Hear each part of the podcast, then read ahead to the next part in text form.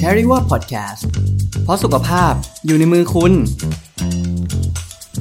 เป็นไงบ้างหมอ เมาส์มอยชีวิตหมอหมอ ถ้าคุณอยากรู้หมอก็อยากเล่า สวัสดีครับทุกคนวันนี้พบกับสมิธนะครับ ในรายการเป็นไงบ้างหมอนะครับ มาในหัวข้อหมอน้อยหมอใหญ่คืออะไร ปกติแล้วครับ เวลาที่ผมไปโรงพยาบาลเนาะก็จะได้รับการตรวจจากแพทย์ ต่างๆ หลาย ๆ ท่านอะไรเงี้ยครับเวลาที่ไปตรวจเช็คสุขภาพอะไรเงี้ยเนาะแล้วเรามักจะได้ยินคุณพยาบาลเขาคุยกันว่า เนี่ยเดี๋ยวเราให้หมอใหญ่ตรวจก่อนนะ แล้วเดี๋ยวหมอน้อยค่อยตามมา เราก็เลยมีความสงสัยว่าแล้วหมอน้อยหมอใหญ่คืออะไร แล้วเขาใช้กันยังไง มีที่มาแบบไหนอะไรเงี้ยครับ วันนี้เราก็เลยมีผู้ที่อยู่ในแวดวงการแพทย์จะมาเล่ามาเมาให้ฟังครับ นั่นก็คือคุณหมอเอ หรือในนามคุณหมอหมูปิ้งนั่นเองครับ สวัสดีครับสวัสดีค่ะ สวัสดีค่ะ คุณมีครับสวัสดีครับเป็นยังไงบ้างครับ วันนี้ วันนี้ล่ะคะก็ฝนตกแต่เช้าเลยค่ะ ใช่ไหมอากาศน่านอนมากๆเลยเนาะสำหรับวันนี้นะครับ โอเค เรามาเริ่มคุยกันเลยนะครับสำหรับเรื่องที่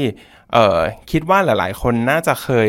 ประสบเหตุการณ์นี้ละกัน แล้วก็มีความสงสัยว่า keyword หมอน้อยหมอใหญ่นะครับมันมันมาได้ยังไงเนาะคุณหมอเอช่วยอธิบายให้ฟังหน่อยได้ไหมครับ ว่ามันคือยังไงเนาะสำหรับคีย์เวิร์ดหมอน้อยหมอใหญ่เนี่ยครับอืมหมอน้อยหมอใหญ่ใช่ไหมคะคืออันนี้ต้องต้องย้อนไปก่อนว่าเออสมัยก่อนเนี่ย นะคะมันมันเป็นคำที่เขาอาจจะใช้คิดว่านะคะ คงไม่มีใครเคยไปไปแบบสืบค้นจนแน่ใจ แต่ว่าเท่าที่ทราบมาเนี่ย แต่ก่อนเนี่ยใช้กันในโรงพยาบาลที่อาจจะอยู่รอบนอกหน่อย หรือว่าสถานีอนามัยที่อาจจะอยู่ในค่อนข้างชนบทหน่อยนะคะ แล้วก็อาจจะเริ่มมาตั้งแต่ 40-50 ปีก่อนนะคะโอ้อ่าโอเคค่ะ คือสมัยนั้นเนี่ยเอ่อ ชาวบ้าน คุณปู่คุณย่าคุณตาคุณยายเขาไปอนามัยไปโรงพยาบาลอะไรเงี้ยนะคะเขาก็อาจจะไม่รู้ว่า เอ๊ะเอ่อพยาบาลหรือว่าคุณเภสัชกร นักกิจกรรมบำบัด นักกายภาพบำบัดอะไรเงี้ยค่ะ คือคือคือเขาไม่รู้ว่าควรจะเรียกว่าอะไรอ่าคือเพราะว่าคำในสมัยนั้นมันอาจจะไม่ได้มีเยอะอะไรเงี้ยแล้วเขาอาจจะไม่ได้รู้ชื่อจากใช่คุณหมอใช่ด้วยอะไรอย่างงี้ใช่ไหมครับใช่ค่ะเขาก็เลยอ่า ให้มารยาทดีไว้ก่อนก็เรียกทุกคนว่าคุณหมอนะคะก็เลยเลยเลยมีหนังสือบางเล่มที่เป็นบันทึกความทรงจำของเออคุณหมอรุ่นพี่ที่อาวุโสมากๆแล้วเนี่ยค่ะเขาบันทึกเอาไว้เขาจะพูดประมาณว่า สมัยนั้นเนี่ยแม้แต่แบบแม่บ้านหรือว่าเอ่อคุณป้าโรงครัวอะไรเงี้ยชาวบ้านเขาจะเรียกว่าคุณหมอเหมือนกัน เพราะเขาไม่แน่ใจว่าควรจะเรียกว่าอะไรอะไรอย่างนี้มค่ะ ครับแล้วมันกลายมาเป็น หมอน้อยหมอใหญ่ได้ยังไงครับ มันมีวิธีการจำแนกไหมหรือว่ามันเกิดขึ้นได้ยังไงครับสำหรับหมอน้อยหมอใหญ่อ่าทีนี้ค่ะคือพอพอสมัยนั้นเขาเรียกทุกคนว่าหมอใช่ไหมคะเวลาคุณพยาบาลเขาจะบอกว่าเอ๊ะเดี๋ยวเดี๋ยวอันนี้ทำบัตรตรงนี้ตรงนั้นอะไรต่างๆ เสร็จแล้ว เดี๋ยวเรารอหมอมาตรวจนะ ถ้าพูดอย่างนี้เขาจะงงว่าหมออะไรค่ะก็เลยเริ่มจากการมีคำว่าหมอใหญ่ขึ้นมาอืมอ่าก็อาจจะเป็นลักษณะอ้าวคุณป้า เดี๋ยวมาเปิดบัตรตรงนี้นะ นะคะ เดี๋ยวเดี๋ยวหมอหมอขอวัดอ่าความดันหน่อยนะ อะไรอย่างนี้ซึ่งหมอคนนั้นก็อาจจะเป็นคุณพยาบาลเป็นเจ้าหน้าที่อะไรอย่างเงี้ยค่ะแล้วก็เสร็จปุ๊บอ่าทำทุกอย่างเสร็จเรียบร้อยแล้ว เดี๋ยวเราไปนั่งรอหน้าห้องตรวจ เดี๋ยวรอหมอใหญ่มาตรวจนะอืมเหมือนเหมือนเป็นการบอก process ว่าจะถึงอะไรบ้างเหมือนอธิบายให้เขาฟังใช่ด้วยแต่ใช่สุดท้ายค่ะแล้วคือ เขาก็จะเรียกทุกคนว่าหมอนั่นแหละค่ะเพียงแค่ใช่ว่าเราก็เลยจะต้องมี หมอใหญ่ขึ้นมาเพื่อใช่ให้เป็นการจำแนกให้เข้าใจมากขึ้นอ่เป็นอะไรอย่างนี้เป็นคนที่พิเศษที่สุดในหน้าที่แห่งนั้นเนาะโอ้ยอย่าพูดอย่างนั้นเลย ไม่ก็หมายถึงว่าถ้าเกิดเราจะเรียกทุกคนว่าคุณหมออะไรเงี้ยเราอาจจะเรียกเอ่อคุณพยาบาลว่าหมอก็ได้อะไรเงี้ยใช่ไหมอ่าครับใช่แต่ว่าสุดท้ายใช่ค่ะแล้วเราอาจจะไปจบลงที่คุณหมอจริง ๆ คือหมอคุณหมอใหญ่อะไรแบบนั้น อาจจะใช้ก็เป็นคำว่าไปอย่างนั้นได้ก็ได้ อาจจะก็เป็นไปหมอจริงได้ก็เป็นหมอจเป็รินงหมอๆปลอมหรือเปล่าใช่เป็นหมอจริง ๆ ที่ทุกคนจะเข้าใจนะครับแล้ว แล้วเออเมื่อกี้ที่คุณหมอเอเล่าให้ฟังว่าจริง ๆ หมอน้อยหมอใหญ่มันเกิดขึ้นมาตั้งแต่ 40-50 ปีที่แล้ว แล้วปัจจุบันยังมีคนใช้กันอยู่ไหมครับสำหรับคำว่าหมอน้อยหมอใหญ่ มีค่ะ มีจริงเหครอนใช้อยู่ ยังเป็นต่างจังหวัดเหมือนเดิมไหมครับ หรือว่าในกรุงเทพก็มีแล้วอะไรอย่างงี้ จริง ๆ อะ คิดว่ากรุงเทพก็ยังใช้นะคะอืมแต่ว่า สมมตินะคะสมมติเราไปโรงพยาบาลเอกชนเนี้ยแล้วพยาบาลบอกว่า เดี๋ยวเดี๋ยวรอสักพักหนึ่งนะคะ เดี๋ยวอันนี้ตรวจกับคุณหมอ เสร็จแล้วเดี๋ยวคุณหมอใหญ่มาตรวจอีกทีหนึ่งคือมันมันฟังดูเอาแล้วเมื่อกี้ที่ตรวจฉันนี่ใครหรออะไรอย่างเงี้ยค่ะคือคือเดี๋ยวเราอาจจะได้คุยเรื่องนี้กันต่อ แต่ว่าหมอเนี่ยก็จะมีหลายรูปแบบอะไรเงี้ยนะคะ การที่จะบอกว่าหมอคนนี้เนี่ยซึ่งเป็นหมอเหมือนกันเนี่ยเป็นหมอน้อยอีกคนนึงเป็นหมอใหญ่มันอาจจะทำให้อ่าคนไข้เนี่ยรู้สึกแปลกๆ เพราะฉะนั้นในพื้นที่ที่เราเราต้องถือว่าคนไข้อาจจะแบบ อ่าอ่าเรียกว่าไงดีล่ะ อาจจะแบบแบบอาจจะ demanding สูงอะไรเงี้ยในในโรงพยาบาลเอกชนอะไรเงี้ยค่ะเขาก็จะไม่อยากจะใช้คำที่มันทำให้เกิดความสับสนค่ะเขาอาจจะพูดไปตรงๆว่าเดี๋ยวอันนี้ตรวจกับคุณหมอเอ่อห้องฉุกเฉินเรียบร้อยแล้ว เดี๋ยวรอคุณหมอเฉพาะทางมาตรวจอีกทีหนึ่งคือระบุไปเลยว่าหมออะไรอะไรเงี้ยนะคะ เมื่อกี้กำลังจะถามว่าแล้วจริง ๆ แล้วในที่คุณหมอเล่ามาเมื่อกี้อะไรเงี้ยครับว่าตรวจจาก คุณหมอท่านหนึ่งแล้วไปตรวจคุณหมอก็คือเหมือนกับว่าเหมือนตรวจทั่วไปก่อน แล้วก็รอให้คุณหมอเฉพาะทางมาตรวจอีกทีหนึ่งคือมันมันสามารถคือตอนนี้กำลังสงสัยแล้วก็งงว่าจริง ๆ มันสามารถแบ่งตาม process ของการตรวจหรือว่า หรือว่ามันแบ่งด้วยอายุแบ่งด้วยอะไรอะไรเงี้ยครับสำหรับคำว่าหมอน้อยหมอใหญ่ อ๋อ ก็คือประมาณว่าแบบเอ๊ะ แล้วหมอน้อยหมอใหญ่นี่แบ่งตามอะไรใช่แบ่งตามอะไรเพราะว่าตัวเมื่อกี้อ้วนหรือมัเปล่าจจอะไรอย่างงี้หรือว่าผใช่แบบอมเมื่อกี้มันมีประเด็นเนาะที่ที่คุณหมอพูดมาว่าเออเราให้คุณหมอทั่วไปตรวจก่อน แล้วก็รอคุณหมอใหญ่ซึ่งในณขนาดนั้นอาจจะเป็นหมอที่เป็นเป็นแพทย์เฉพาะทางเออแพทย์เฉพาะหรือว่าทางอะอีกจุดหนึ่งหรือว่าอะไรอย่างคเงี้ยรับ ใช่ใช่ค่ะหรือว่าเออ หมอน้อยหมอใหญ่เนี่ยครับเขาแบ่งกันยังไง ในการเรียกในการใช้จริง ๆอะไรเงี้ยครับโอเคค่ะ ก็คืออ่าขอขอเพิ่มนิดนึงนะคะครับพอดีเมื่อกี้นี้คิดว่าท่านผู้ฟังทางบ้านอาจจะสับสนนิดนึงอ่าคือหลังจากที่เอ่อตอนแรกเนี่ยมันเป็นหมอใหญ่คือหมอเนาะคือแพทย์ที่อาจจะจบเรียน 6 ปีจบอะไรอย่างนี้ ส่วนหมอเนี่ยในความเข้าใจของของชาวบ้านก็อาจจะหมายถึงคุณพยาบาล คุณเภสัชกรอะไรอย่างนี้ใช่ไหมคะแต่ทีนี้พอเวลาเปลี่ยนไปเนี่ย เอ่อเรารู้จักอาชีพต่างๆ มากขึ้นอ่าคุณลุงคุณป้าไปโรงพยาบาลก็รู้แหละว่าห้องยาเนี่ยคือคุณเภสัชกรอ่าอาชีพนี้เรียกเภสัชกร อาชีพนี้เรียกพยาบาลอะไรเงี้ยค่ะคำว่าหมอมันก็เลยชิปมาใช้กับหมอจริงๆนั่นแหละนะคะ ในวิชาชีพแพทย์ แต่ว่าในวิชาชีพแพทย์เนี่ยมันก็อาจจะแบ่งเป็นอ่าจูเนียซีเนียอะไรเงี้ยนะคะ เพราะฉะนั้นคำว่าหมอน้อยหมอใหญ่มาเลยกลายมาเป็นจูเนียก็คือหมอน้อย ซีเนียก็หมอใหญ่ค่ะเพียงแต่ว่าในความจูเนียซีเนียเนี่ยมันมีซอยย่อยลงไปอีอีกกใช่อ่าค่ะยังไงบ้างครับอะยังไงบ้างใช่ไหมคะเอออยากเริ่มเริ่มเริ่มอยากรู้แล้วพอพอพอเหมือนเจาะลึกลงไปเรื่อยๆเราก็เริ่มอยากรู้แล้วว่าเอ้ยมันถ้าสมมุติเราเป็นหมออย่างเงี้ยเราเป็นแพทย์เงี้ยเราจะต้องอยู่กันยักี่งไงปีแรงเราถึงจะขึ้นเป็นหมอใหญ่หรือเปเมื่อล่าไหร่ฉันจะเป็นอไรซีงี้เนียครับใช่เมื่อไหร่เราจะเป็นซีเนียร์อะมันแบ่งกันยังไงบ้างครับอืม ก็เอ่อจริง ๆ คิดว่าอาชีพอื่นก็น่าจะมีเหมือนกันนะคะ แต่เอาไม่ไม่รู้เหมือนกันเราก็เราเดาว่าก็น่าอาจจะจะมีมีหมายถึงว่าเอออาจจะเป็นเขาเรียกอะไรเป็นรุ่นเก่าแล้วอะไรอ่าเงี้ยอะไรขึ้นเป็นเก่าซีเนียเกร์อะไรมเงี้ยของเป็นเก่าเกมของวงการชั้นอะไรใช่อย่างนั้นใช่ใช่ค่ะครับก็ของของหมอเนี่ยนะคะ คือคิดว่าผู้ฟังทางบ้านน่าจะพอรู้บ้าง หมอเนี่ยเรียน 6 ปีนะคะหกปีไม่ไม่มีหลักสูตรอื่นนะคะเอ่อพอเออจริง ๆเขามีหลักสูตรอื่นนะคะ เช่นเขาจบอย่างอื่นมาก่อนแล้วเขามาเรียนต่อหมอเขาจะลดลงจาก 6 เหลือ 5 ปี แต่ว่าโดย in general โดยทั่วๆไปเนี่ยคือ 6 ปีนี่แหละนะคะ หลังจากจบ 6 ปีเนี่ยเขาได้ไปประกอบวิชาชีพแหละ เป็นแพทย์แหละนะคะ ทีนี้พอเป็นแพทย์ปุ๊บเนี่ยเขาจะต้องไปใช้ทุนเนี่ยสามปีนะคะช่วง 3 ปีเนี่ยเขาจะเรียกว่าเป็น intern ก็ตรงกับภาษาอังกฤษแบบ internship อะไรเงี้ยอืมนะคะ internship เอ่อ โดยที่ปีที่1ของการเป็น intern เนี่ย เขาจะไปอยู่โรงพยาบาลที่ใหญ่หน่อยค่ะ อาจจะเป็นโรงพยาบาลประจำจังหวัด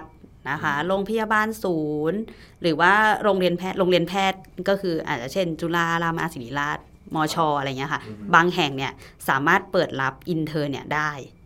นะคะเอ่อโดยรวมเนี่ย intern หนึ่งเนี่ยเขาก็จะอยู่ในโรงพยาบาลที่ใหญ่หน่อยนะคะ การปฏิบัติงานของเขาเนี่ยจะมีคน cover ตลอดเวลา cover คือมีคนดูตลอดเวลา เอ่อเรื่องทั่วไปรักษาหวัดอะไรของเขาอาจจะทำได้ตามปกติ แต่อะไรที่เขาเริ่มไม่แน่ใจเนี่ย เขาจะต้องแจ้งหัวหน้าทีมของเขาอืมเหมือนเป็นพี่เลี้ยง ใช่เหมือนเป็นพี่เลี้ยงอ่าอะไรเงี้ยค่ะเอ่อเพราะฉะนั้นเนี่ยโปรเซสตรงเนี้ยมันเลยกลายเป็นว่าสมมติว่าเป็นเคสที่ยากหน่อย พยาบาลแจ้งว่าคุณคุณหมอคะ คนไข้เตียงนี้เนี่ยเขาเอ่อสมมติอ่าปวดท้องมากขึ้นค่ะอืมน้อง intern หนึ่งอาจจะไปดู แล้วก็ เอ๊ะดูแปลกๆนะคะ เดี๋ยวหนูขอส่งไปเอ็กซเรย์อืมอืมไปฟิล์มเอ็กซเรย์เพิ่ม แล้วก็เดี๋ยวหนูขอบอกพี่ staff อีกทีหนึ่งนะคะ พี่ staff คือหัวหน้าทีมนั่นแหละนะคะ ทีนี้พยาบาลเขาจะส่งเวรกันว่าไง เขาก็จะส่งเวรกันว่า เออเคสนี้นะคะ หมอน้อยเนี่ย หมอน้องเขาใช้คำว่าหมอน้อง แต่ว่าบางที่ก็ใช้คำว่าหมอน้อยอืมแต่ส่วนใหญ่ใช้หมอน้องนะคะ หมอน้องเนี่ยเขามาดูแลวเขาส่งไปฟิล์มนะ เดี๋ยวเขาอะจะบอก พี่สตาฟอีกทีหนึ่งหรือบางทีก็ใช้คำว่าหมอพี่ก็มีนะแต่ส่วนใหญ่จะฟังดูแปลกอืมเออแต่หมอน้องเนี่ยใช้แน่นอนอืมเออครับหมอน้องแล้วเขาเดี๋ยวเขาไปบอกพี่หมออีกทีนึงนะ อะไรอย่างงี้เออญาติมาถาม เอ๊ะเขาไปเอ็กซเรย์แล้วผลเป็นไงมั่งมต้องผ่าตัดไหม พยาบาลก็จะตอบว่า เออ เมื่อกี้หมอน้องเขามาดูแล้ว เขาส่งไปเอ็กซเรย์นะ เขาก็อ่านผลว่าอย่างนี้อืมเออแต่เดี๋ยวเขาต้องบอกหมอพี่อีกทีหนึ่งนะ หมอใหญ่อีกทีหนึ่งซึ่นะคือหมอใหญ่นั่นแหใช่ละถ้าหมอพี่ในอินเคสนี้เนาะใช่ ซึ่งบางทีคนไข้อาจจะฟังแล้วงงนะอ้าวแล้วคือคือคือสำหรับคนแก่บางคนอย่างเงี้ยค่ะคำว่าหมอใหญ่มันแปลว่าแพทย์ ที่เราคุยกันตอนแรกมเข้าใจหมอไม่ใหญ่คืออาจจะเป็นพยาบาลอะไรเงี้ยาฮอาจจะเป็นก็เภงงสัชอะแล้วคนป็เมื่อกี้ไม่ใช่หมอเหรออะไรเงี้ยเขาอาจจะงงอืมเอออันนี้อาจจะยังมีนิดนึงก็อาจจะงงนิดนึงอืมแต่ว่าในความหมายของในปัจจุบันที่พยาบาลใช้กันเนี่ย หมอน้องคือ intern ที่เพิ่งจบอืม ค่ะ ก็จะอยู่ในในช่วงหนึ่งปีแรก โดยทั่วไปหนึ่งปีแรกอ่าที่อยู่ค่ะตามโรงพยาบาลใหญ่ ๆ ใช่ค่ะอะไรอย่างค่ะเงี้ยใช่ไหมครับค่ะเอออันนี้สงสัยนิดนึงครับ ส่วนตัวว่าในในที่เป็น intern นะครับที่หนึ่งปีแรก มันมีหลักสูตรที่ต้องบอกไหมว่าเขาจะต้องไปอยู่ในโรงพยาบาลใหญ่ ๆ หรือว่ามันเป็นเรื่องที่เขาเล่าต่อกันมา หรือว่าเออแล้วแต่ ทุกคนสามารถเลือกเองได้อะไรเงี้ยครับ อ๋อ เป็นเป็นกำหนดค่ะ อ๋อ เออเขามันใช้คำว่าแบบ compulsory อ่า คือทุกคนที่เรียนจบครับเป็นแพทย์ในประเทศไทยเนี่ยอืมจะต้องไปใช้ทุนสามอืมปีอืมค่ะ โดยที่ปีที่หนึ่งเนี่ย จะต้องอยู่ที่โรงพยาบาลใหญ่ๆ ซึ่งเขาจริง ๆ เขาจะมีเกณฑ์อยู่ว่าแค่ไหนรับอินเทอร์หนึ่งได้อืมอย่างว่าเท่าไหนถึงใหญ่จริง ๆ ใช่ เท่าไหนถึงใหญ่ค่ะรับเออสมัยก่อนทุก ทุกโรงเรียนแพทย์ โรงเรียนแพทย์ทุกแห่งเป็นรัฐบาล เพราะฉะนั้นมันเป็น compulsory คือเป็นเป็นเหมือนกับกึ่งบังคับอยู่แล้วว่าทุกคนต้องเดินตามทางนี้ แต่ว่าในในระยะหลังเนี่ยก็อาจจะมีโรงเรียนแพทย์ที่เป็นเอกชน หรือมีน้องๆที่เขาจบมาจากต่างประเทศเนี่ยค่ะที่จริงอะเขาไม่ถือว่าเป็นเป็นเอ่อ compulsory ไม่ถือว่าเป็นข้อบังคับว่าเขาจะต้องมาใช้ทุนนะคะครับ แต่ว่าการที่ใช้ทุนเนี่ยมันได้อ่า benefit บางอย่าง มันได้มันได้แบบเอ่อยกตัวอย่างเช่นสมมติว่าถ้าเขาผ่านอินเทอร์หนึ่งแล้วอะค่ะเขาจะได้ใบประกาศว่าเขาว่าผ่านการเหมือนเหมือนเราเหมือนผ่าน pro อะไรเงี้ยอ่าฮค่ะอืมเออแล้วก็พอผ่าน pro แล้วถือว่าได้ใบใบประกาศนียบัตรมาแล้วว่าเขาเนี่ยผ่านการเป็น intern หนึ่งของโรงพยาบาลนู้นโรงพยาบาลนี้ เวลาเขาไปไปสอบขอเรียนต่อ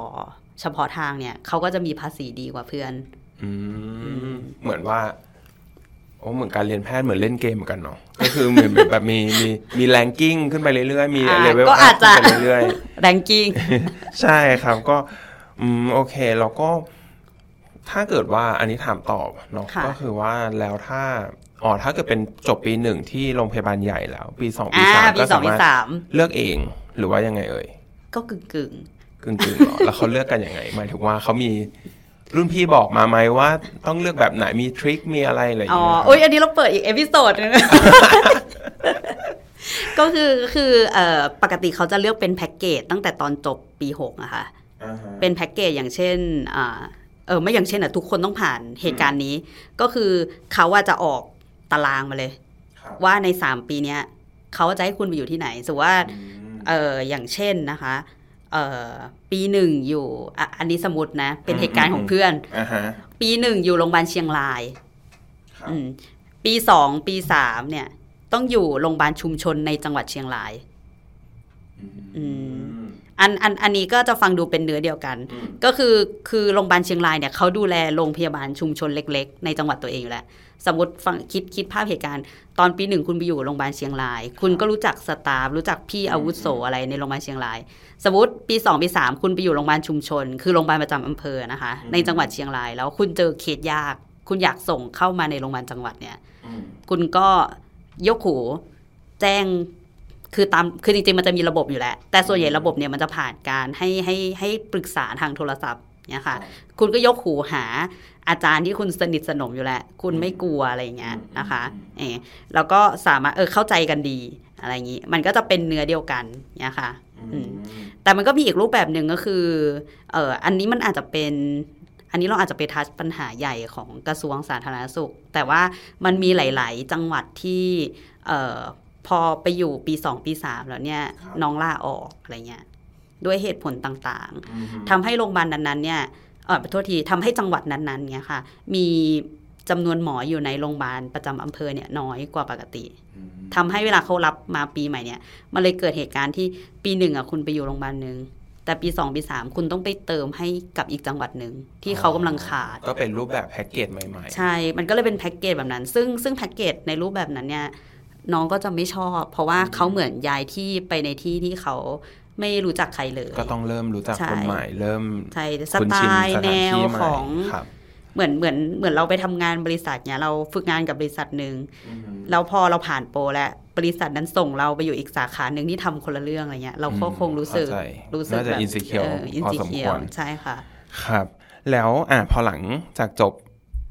ปีสาม แล้วยังไงต่อเออหมายถึงว่าก็ได้ขึ้นเป็นซีเนียร์แล้วหรือยังหรือว่า หรือว่ายังไงอะไรอย่างใช่เงี้ยค่ะจริงๆ ตอนอยู่ปีสองปีสามเนี่ย พยาบาลเขาเรียกเราหมอใหญ่นะคะ อืมเพราะว่าตอนอยู่ที่โรงพยาบาลชุมชนประจำอำเภอเนี่ย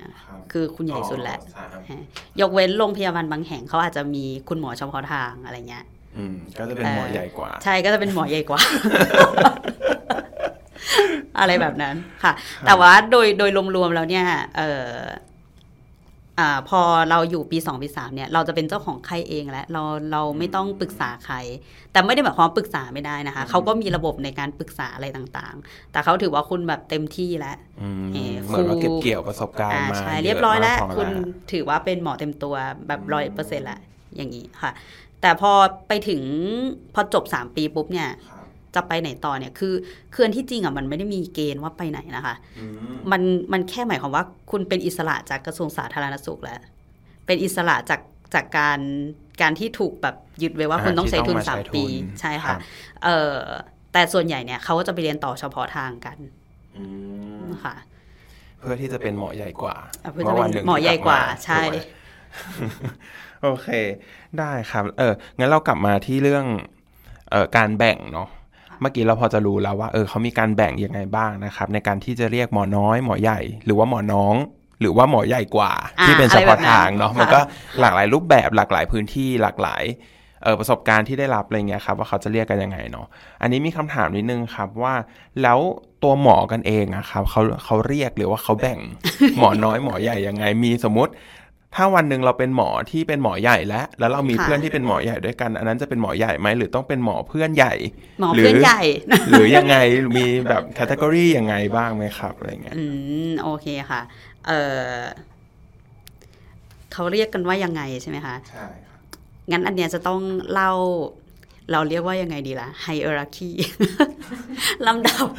ของของหมอในวงการละครับค่ะมาได้เลยค่ะ คือคือคือหลังจากอะ ต่อจากเมื่อกี้ก็ได้จริงเป็นเรื่องเกี่ยวเนื่องกันอ่าหลังจากที่เขาเขาจะไปต่อเฉพาะทางเนี่ยค่ะครับเขาก็จะกลับไปสอบเรียนต่อ เหมือนเราเรียนต่อปริญญาโทปริญญาเอกอะไรเงี้ยอือฮึค่ะเอ่อแต่มันเป็นเฉพาะทางเขาจะเรียกว่าเป็น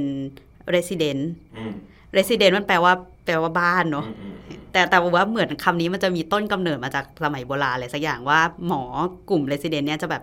นอนอยู่ประจำโรงพยาบาลอะไรเงี้ยค่ะเขาเลยเรียกอย่างนั้น แต่ว่าเอ่อ ในความหมายก็คือเป็นคุณหมอที่กำลังเรียนต่อเฉพาะทางอยู่ครับค่ะ resident หรือว่าแพทย์ประจำบ้าน พวกนี้ก็จะอยู่ตามเอ่อโรงพยาบาล เออโทษที โรงเรียนแพทย์นะคะ แล้วพอคุณพอจบ resident แล้วเนี่ย resident เนี่ยอาจจะเรียน3-6ปีเหมือนเรียนหมออีกรอบเลยอะเรียนนานมาก กว่าจะจบนี่คือแก่งัก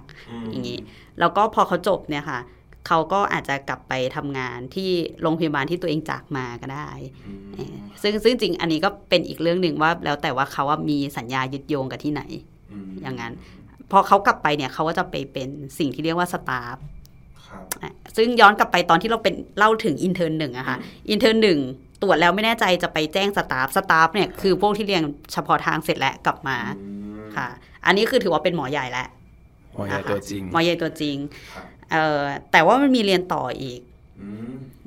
คือยังไม่จบ เขาเรียนเก่งมากเลยอะ เขาชอบเรียน เขาชอบเรียนกันสุดๆเลยอะค่ะ ก็คือพอจบแพทย์แพทย์เฉพาะทางแล้วเป็นแพทย์เฉพาะทางแล้วเนี้ยบางคนอาจจะอยากเรียนแบบเอ่อ sub specialty sub specialty หมายถึงเฉพาะทางยิ่งขึ้น ฉันยังเฉพาะไม่พอ ฉันอยากเฉพาะมากขึ้นอะไรอย่างเงี้ยครับนะคะ คือเขาก็จะไปเรียนแบบว่าเขาเรียกแบบ fellowship นะฮะค่ะ fellowship ก็คือเป็นเฉพาะทางของเฉพาะทางอะไรเงี้ยอืมค่ะ ซึ่งซึ่งทีนี้พอไปเรียนเฟลโลชิพเสร็จแล้วเขาก็กลับมาทำงาน ชาวบ้านเขาเรียกสตาฟนั่นแหละ พยาบาลเรียกสตาฟเรียกอะไรซึ่งเรียกเหมือนเดิมนะคะ แต่ว่าในโรงเรียนแพทย์เนี่ย สมมติว่าเขาอะจะจะรับอาจารย์คนหนึ่งเนี่ยอืมเขาถ้าเขาอยู่ในสาขาที่มี sub specialty หลายอย่างเนี่ยเขาจะไม่รับคนที่จบเฉพาะทางเฉยๆเขาจะรับคนที่เรียนลึกไปจนสุดอืม ค่ะ ก็คือแรงสูงที่สุด อ่า สูงสุดหรือยังครับ ranking อันนี้คือสูงสุดหรือยังนะที่ คือมันก็มีคนเรียนไปมากกว่านั้น จริงเหรอคือจะเขายังไม่เลิก เฉพาะทางในเฉพาะทางในเฉพาะในเฉพาะอีกทางทีอะไรแบบนี้โอ้อาจจะชอบไม่รู้เหมือนกัน สุดยอดเลยค่ะครับแต่แต่จริงๆก็ไม่อยากใช้คำว่า ranking หรืออะไรอย่างเงี้ย คือคือเรารู้ว่านักศึกษาแพทย์เนี่ย เราต้องเป็นลูกทีมของพี่ intern intern เป็นลูกทีมของ resident resident เป็นลูกทีมของสตาฟแต่ว่าสตาฟที่เรียนจบเฉพาะทางเฉยๆหรือว่าจบลึกกว่านั้นหรือว่าอะไรเงี้ยค่ะ คือมันอาจจะบางสาขามันอาจจะไม่ได้จำเป็นขนาดนั้นอะไรอย่างเงี้ยค่ะ เพราะฉะนั้นถ้าบอกว่าคนนี้แรงกิ้งสูงกว่าคนนี้เหมือนเล่นเกมครับอาจจะไม่ได้ไม่ไม่ได้เป็นอย่างนั้นมอะไรคือหเงี้มายยถึงว่าถ้าสมมุติ คุณจบเอ่อเฉพาะทางอันนั้นก็ถือว่าเพียงพอแล้ว ใช่ใช่อ่าแล้วถ้าเกิดว่าเหมือนว่ามี passion หรืออยากรู้เพิ่มก็ก็ก็เรียนต่อเชิแล้วญแต่อะไรอย่างนี้นี้แล้วแต่ความสะดวก ใช่ค่ะ อาจจะชอบเขาอาจจะชอบเรียนโคแต่จริงๆในประเทศไทยเนี่ย เราจะคุ้นชินกับหมอเฉพาะทางอือฮึแต่ว่าโดยส่วนตัวคิดว่าคนที่ไม่เรียนเฉพาะทางอะ ก็จริงๆก็เป็นเส้นทางที่ดีนะคะ ยังไงครับไม่เรียนเฉพาะทางเลย เขาก็จะ เขาก็อาจจะอยู่ที่โรงพยาบาลประจำอำเภอของเขาต่ออะไรเงี้ยค่ะ แล้วเขาก็เติบโตไปในเขาก็ทำงานเป็นหมอคนหนึ่งซึ่งสมมติเราอยู่ในอำเภอเล็กๆอะไรเงี้ย เราอาจจะไม่ต้องเรียนเป็นหมอผ่าตัดหัวใจก็ได้ เพราะว่าอืมมันไม่คือไม่คือไม่มีใครมาอาจจะไม่ได้ใช้อยู่แล้วสร้างห้องผ่าตัดหัวใจให้คุณที่โรงอำเภอเล็ก ๆ ก็ได้ แต่คุณชอบอำเภอเนี้ย คุณอยากจะเป็นหมอของทุกๆ คนในอำเภอนี้อืมอ่าแล้วก็อาจจะทำงานส่งเสริมสุขภาพ หรืออาจจะทำงานบริหาร บริหารจัดการต่างๆ ให้โรงพยาบาลเนี้ยมันเจริญยิ่งขึ้น ในความรู้สึกจริง ๆ แล้วเนี่ยคนที่ไม่เรียนเฉพาะทาง แล้วเขาเลือกที่จะอยู่ในโรงพยาบาลที่เขารักแล้วอาจจะทำงานบางอย่างที่เป็นประโยชน์ต่อชาวบ้านในนั้น หรืออาจจะเติบโตไปในสายบริหารขึ้นไปเรื่อยๆอะไรเงี้ยค่ะ คือมันก็เป็นอีกเส้นทางหนึ่งที่คนอาจจะพูดถึงน้อย แต่ว่ามันอาจจะมี Impact กับสังคมโดยรวม อันนี้ผมขอถามนิดนึงว่าแล้วถ้าเกิดคนที่คุณหมอท่านที่เขาไม่ได้เรียน เออเฉพาะทางอะไรเงี้ยครับค่ะ ถ้าเกิดเขาไปอยู่โรงพยาบาลตามอำเภอเล็กๆเงี้ยเขาจะอยู่ในแผนกอะไรหรอเขาก็เป็นหมอทั่วไป เป็นหมอทั่วไปก็ใช่คือใครใช่เหมือนว่าเป็นด่านแรกใช่ว่าอะถ้าใช่มาก็ค่ะตรวจตรวจเหมือนว่า ถ้าไม่ได้จำเป็นต้องเฉพาะทางแล้วย้ายไปโรงพยาบาลที่ใหญ่กว่านั้น ในอำเภอในจังหวัดนั้นๆใช่อะไรอย่างค่ะเงี้ยใช่ไหมครับอ่าโอเค ได้ครับก็เออจริงเอ๊ะแต่ว่าเรา เราเราติดคำถามเราหมอปิดเรียกหรือกัยันงหรือเปล่านะๆแล้วหมอเอออะงั้นย้อนกลับมาใหม่ว่า ตายแล้วออกเราเรื่องไปไกลอ๋อเนาะเยอะมากครับเออแล้วจริง ๆ แล้วหมอเขาเรียกกันยังไงนะอ่าหมายถึงว่าอันนี้อะเราย้อนกลับมาที่เราเราสวิตช์เรากลับเข้ามาใจที่คำถามภาพรวมของหมอแล้วใช่เออเราเราพอรู้แล้วว่าเออข้ใจเส้นภพรวมทางของคุณหมอเขาเป็นยังไงอะแล้วแล้วคุณหมอกันเองอะครับเขาเขาเรียกกันยังไงบ้างครับ ค่ะ หมอกันเองเนี่ย เอ่ออาจสมัยก่อนเลยนะ สมัย สมัยหมอเอยังเป็นนักศึกษาแพทย์ครับค่ะ เมื่อไหร่นะ ก็คือคือปกติคือทุกคนจะเรียนในโรงเรียนแพทย์ ทีนี้ในโรงเรียนแพทย์เนี่ยเอ่ออาจารย์อะคือเราเรียกอาจารย์อยู่แล้วแหละเพราะเราเด็กเออนึกออกไหมคะเราเหมือนเรามาเรียนมหาลัยเราต้องเรียกอาจารย์อยู่แล้วเออเวลาเราเห็นอาจารย์ ซึ่งแสดงซึ่งณเวลานั้นแสดงว่าเขาต้องจบเฉพาะทางได้อย่างน้อยเราเรียกเขาอาจารย์ครับอาจารย์อาจจะเรียกเราว่าคุณหมออืม แต่สมมุติว่าเราไปเจอพี่ที่เขากำลังเรียนเฉพาะทางอยู่ครับเออเราจะเรียกเขาว่าพี่ พี่ก็เรียกเราว่าน้องเหมือนเราเป็นรุ่นน้องอะไรอย่างเงี้ยค่ะอืมก็คือมีการแบ่งตามมันอาจจะเป็นอายุด้วยมัอาจจะเป็นอายุอาจจะเป็นอายุการเรียนที่ค่ะเเออเหมือนว่าเรียนมากกว่าที่เป็นเฉพาะทางเข้าไปอีกอะไรอย่างงี้ใช่ไหมครับเป็นความลึกของเขาด้วยไหมจริง ๆอะคือคิดว่าเขาอาจจะเรียกเราว่าคุณหมอ เพราะว่า อาจารย์เขากำลังสอนอยู่เขาอยู่ในโหมดสอนแล้วก็จริงจังเขาอยากให้เราแบบรู้ว่าคุณกำลังจะเป็นหมอนะ ซึ่งยิ่งอาจารย์ที่เขาอายุมากขึ้นอะไรเงี้ยค่ะ เขาอาจจะเอ่อเรียกว่าไงดี เขาจะอยากให้เราอะทุ่มเท คือคือเคยมีอาจารย์คนหนึ่งพูดพูดกับเราว่าทำนองว่า ถ้าเราเป็นหมอแล้วเนี่ย เราต้องเป็นหมอไปถึงจิตวิญญาณอืมตายแล้วเธอก็ยังต้องเป็นหมอ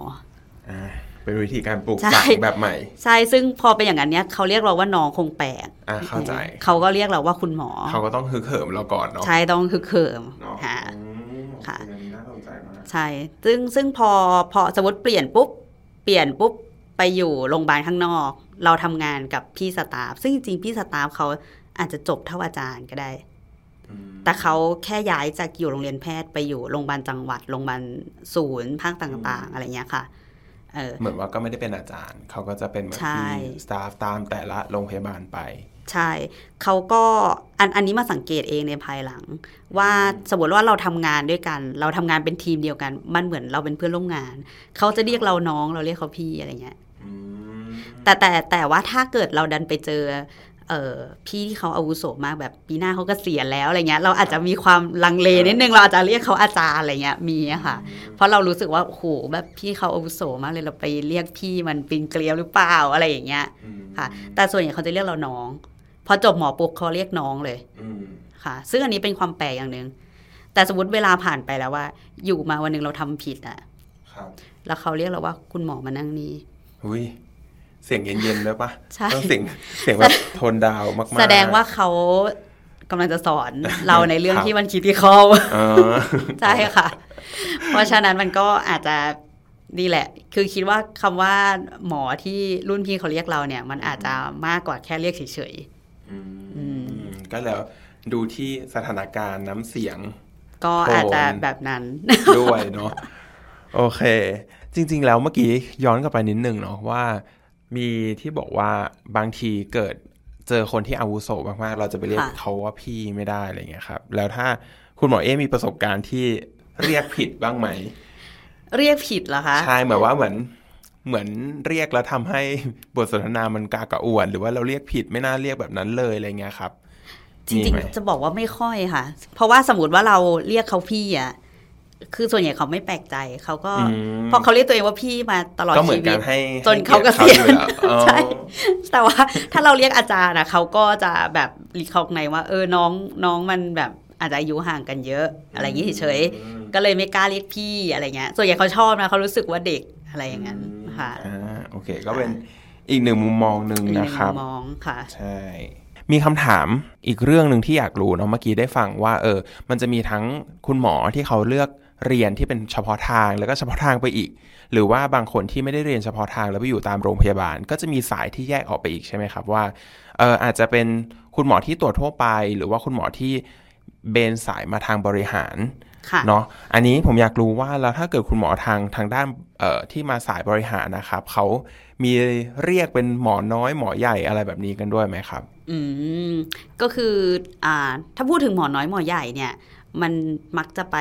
อ่าเรียกล้อตามว่าเขาจบเฉพาะทางไหมอะไรยังไงในโรงพยาบาลที่ใหญ่หน่อยใช่ไหมคะ แต่ว่าพอเราไปเจอคุณหมอที่เขา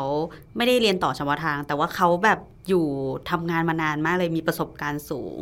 แล้วก็อาจจะมีความเชี่ยวชาญในเรื่องที่เราไม่ต้องไปเรียนเป็นแนววิชาการอะแต่ว่าเป็นแนวแบบบริหาร ลงชุมชนอะไรต่างๆอย่างเงี้ยค่ะ อันนี้เนี่ยไม่มีใครเรียกเขาหมอน้อยนะอืมเออก็คือจะเรียกตามชื่อตำแหน่งคือหรืว่าอย่างนั้นไหมครับ คือเขาก็เรียกแบบเออคุณหมอเรียกอะไรเงี้ยเออเขาก็เรียกเรียกอย่างนั้นแหละ แต่ว่าไม่รู้นะเราเท่าที่เห็นนะคะ ถ้าเขาเรียกเขาเรียกอาจารย์ไปเลย เราจะรู้สึกผิดปกติใช่ไหมอ้าวเขาอืมอืมคือคือพี่เขาไม่ได้เรียนจบเฉพาะทางอะไรเงี้ยครับแต่เราอะรู้สึกว่าเขาว่ามีความรู้ที่เราไม่รู้เลยอือืมมก็เป็นให้เกียรติกันไปเลยใช่ให้เกีเป็ยรนติเขาไปเลยใช่แถมคือคือแต่ถ้าถามตัวเราอะสมมติว่าให้เราอยู่ในชนบทนานมากๆ 20-30 ปีอะคิดว่าน้อยคนที่จะเลือกอย่างนั้น เพราะฉะนั้นในความที่เราเรียกอาจารย์ในในอ่าคุณหมอกลุ่มนั้นเนี่ยมันมีความเคารพนับถือจริง ๆ อยู่ มันมีความรู้สึกว่าโอ้พี่เขาสุดยอดเลยอะเออ แต่ว่าหมอกลุ่มเนี้ยไม่ชอบเรียกตัวเองว่าอาจารย์ เขาบอกว่าอืมพี่ไม่ได้อยู่โรงเรียนแพทย์นะทำไมเรียกอาจารย์อะไรเงี้ยเขาจะชอบให้คนอื่นเรียกพี่เออก็คือก็คือทุกคนอยากอยากเป็นทุกคนอยากเป็นหมดพี่มากกว่าที่จริงแล้ทุกวคนอยากโดยเป็นสุดพี่ท้ายหมอะไรอย่างเงี้ยครับค่ะ แต่แต่ว่าอย่างอย่างบางทีเราไปเจอ อันนี้ในชีวิตอะก็มีพี่ผออที่เรารู้สึกเคารพนับถือมากๆเขาก็ไม่ได้จบเฉพาะทางอะไร แต่ว่าเขาอะทำงานเป็นเอ่อผู้อำนวยการโรงพยาบาลนะสามสิบสี่สิบปีอะไรอย่างเงี้ยเลยค่ะเออแล้วก็แบบเออเวลาที่เขาไปไหน หรือเขาเข้าโรงเรียนแพทย์อะไรเงี้ยเขาไปเจอเอ่ออาจารย์โรงเรียนแพทย์ที่อายุน้อยกว่าเขาเยอะเลย เขาก็เรียกคนกลุ่มนั้นว่าอาจารย์ เพราะเขาบอกว่าตัวเองไม่ได้เรียนเฉพาะทางนี่จะไปขอความรู้ก็ต้องเรียกอาจารย์อะไรเงี้ย แต่อาจารย์เหล่านั้นซึ่งซึ่งแบบอายุน้อยกว่าเยอะ แล้วก็รู้ว่าคนเนี้ยเขาโอ้โหเป็นผู้อำนวยการสร้างประโยชน์ให้ชาวบ้านมามากมายหลายสิบปีเงี้ย โอ้โหฉันตัวสั่นไปหมดเลยก็เรียกเขาอาจารย์เหมือนกันอะไรอย่างนี้ ไม่รู้จะทำยังไงอะไรอย่างเงี้ยค่ะ คือก็ต้องจริง ๆอะส่วนตัวรู้สึกว่ากลุ่มที่เขาอยู่ไปสายบริหารหรือไม่บริหารก็แล้วแต่นะคะ แต่ว่าชอบทำงานที่เป็นการลงชุมชนอะเขาจะมีแบบบารมีบางอย่างอืมเออที่ทำให้ทุกคนรู้สึกว่าโอ้ฉันเรียกเขาว่าพี่ดีเหรอเนี่ย อะไรอย่างเงี้ยอยู่ ก็จะเป็นการเขาเรียกว่าเป็นเป็นมุมมองที่แพทย์สะท้อนแพทย์ด้วยกันเองละกันใช่เนาะว่าว่าเราควรจะ เออเรียกใครแบบไหนหรือว่าเขาดูมีบารมีมากกว่าเราเพียงแค่เขายังไงอะไรอย่างอาจเงี้ยจะครับไม่อย่างนั้น ไม่รู้ก็ก็จริง ๆ ผมมองว่า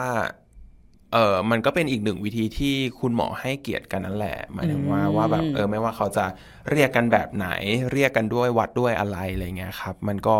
มันก็วิถีที่เป็นวิถีของคุณหมอหลาย ๆ คนที่อยากจะนับถือคุณหมออีกท่านหนึ่งให้เกียรติคุณหมออีกท่านหนึ่งไม่ว่าจะ เพราะจริงๆแล้วผมผมมองว่าถ้าเกิดเขาไม่ได้รู้จักกันส่วนตัวไม่ได้รู้ว่าคุณหมอท่านนั้นเรียนจบอะไรมา เขาก็คงอาจจะเรียกไม่คุณหมอก็พี่อ่าอยู่แล้วใช่เพื่อเป็นการให้เกียรติเพื่ออีเป็นกการฝ่ายให้หนึ่งเกียรติค่ะอะไรเงี้ยครับ สำหรับวันนี้นะครับรายการเป็นไงบ้างหมอนะครับ เราก็ได้รู้ในอีกมุมมองหนึ่งเนาะของแวดวงการแพทย์นะครับ ว่าเขามีการเรียกหมอน้อยหมอใหญ่การแบ่งว่าเรียกกันยังไงใช้กันยังไงอะไรเงี้ยครับก็เราได้รู้วิธีการที่เขาให้เกียรติกันเนาะในระหว่างแพทย์อะไรเงี้ยครับแล้วก็เหมือนเป็นมีทั้งการให้เกียรติซึ่งกันและกันระบบอาวุโส seniority ต่าง ๆ ในโรงพยาบาลทั้ง ในกรุงเทพแล้วก็ต่างจังหวัดที่อาจจะมีทั้งประสบการณ์ของคุณหมอเอด้วยเนาะที่ได้พบเจอทั้งคุณหมอน้อยคุณหมอใหญ่ หรือเรียกอาจารย์แพทย์ หรือเรียกเออพี่แต่ว่าท้ายที่สุดแล้วคือ ในแวดวงการแพทย์ก็มีการเเรียกแล้วก็จำแนกเพื่อเป็นการให้เกียรติอีกฝ่ายกันนั่นแหละครับ เนาะก็สำหรับวันนี้นะครับขอขอบคุณผู้ฟังทุกท่านนะครับ แล้วก็คุณหมอเอนะครับมาณที่นี้ด้วยนะครับ หากมีคำถามข้อเสนอแนะ หรืออยากจะติดตามคอนเทนต์ดีๆ แบบนี้สามารถติดตามได้ที่แฟนเพจ Facebook YouTube และ LinkedIn c a r i v a นะครับ หรือรับฟังได้ใน Spotify Apple Podcast แล้วมาเมาเรื่องหมอๆกันใหม่ สวัสดีครับ สวัสดีค่ะ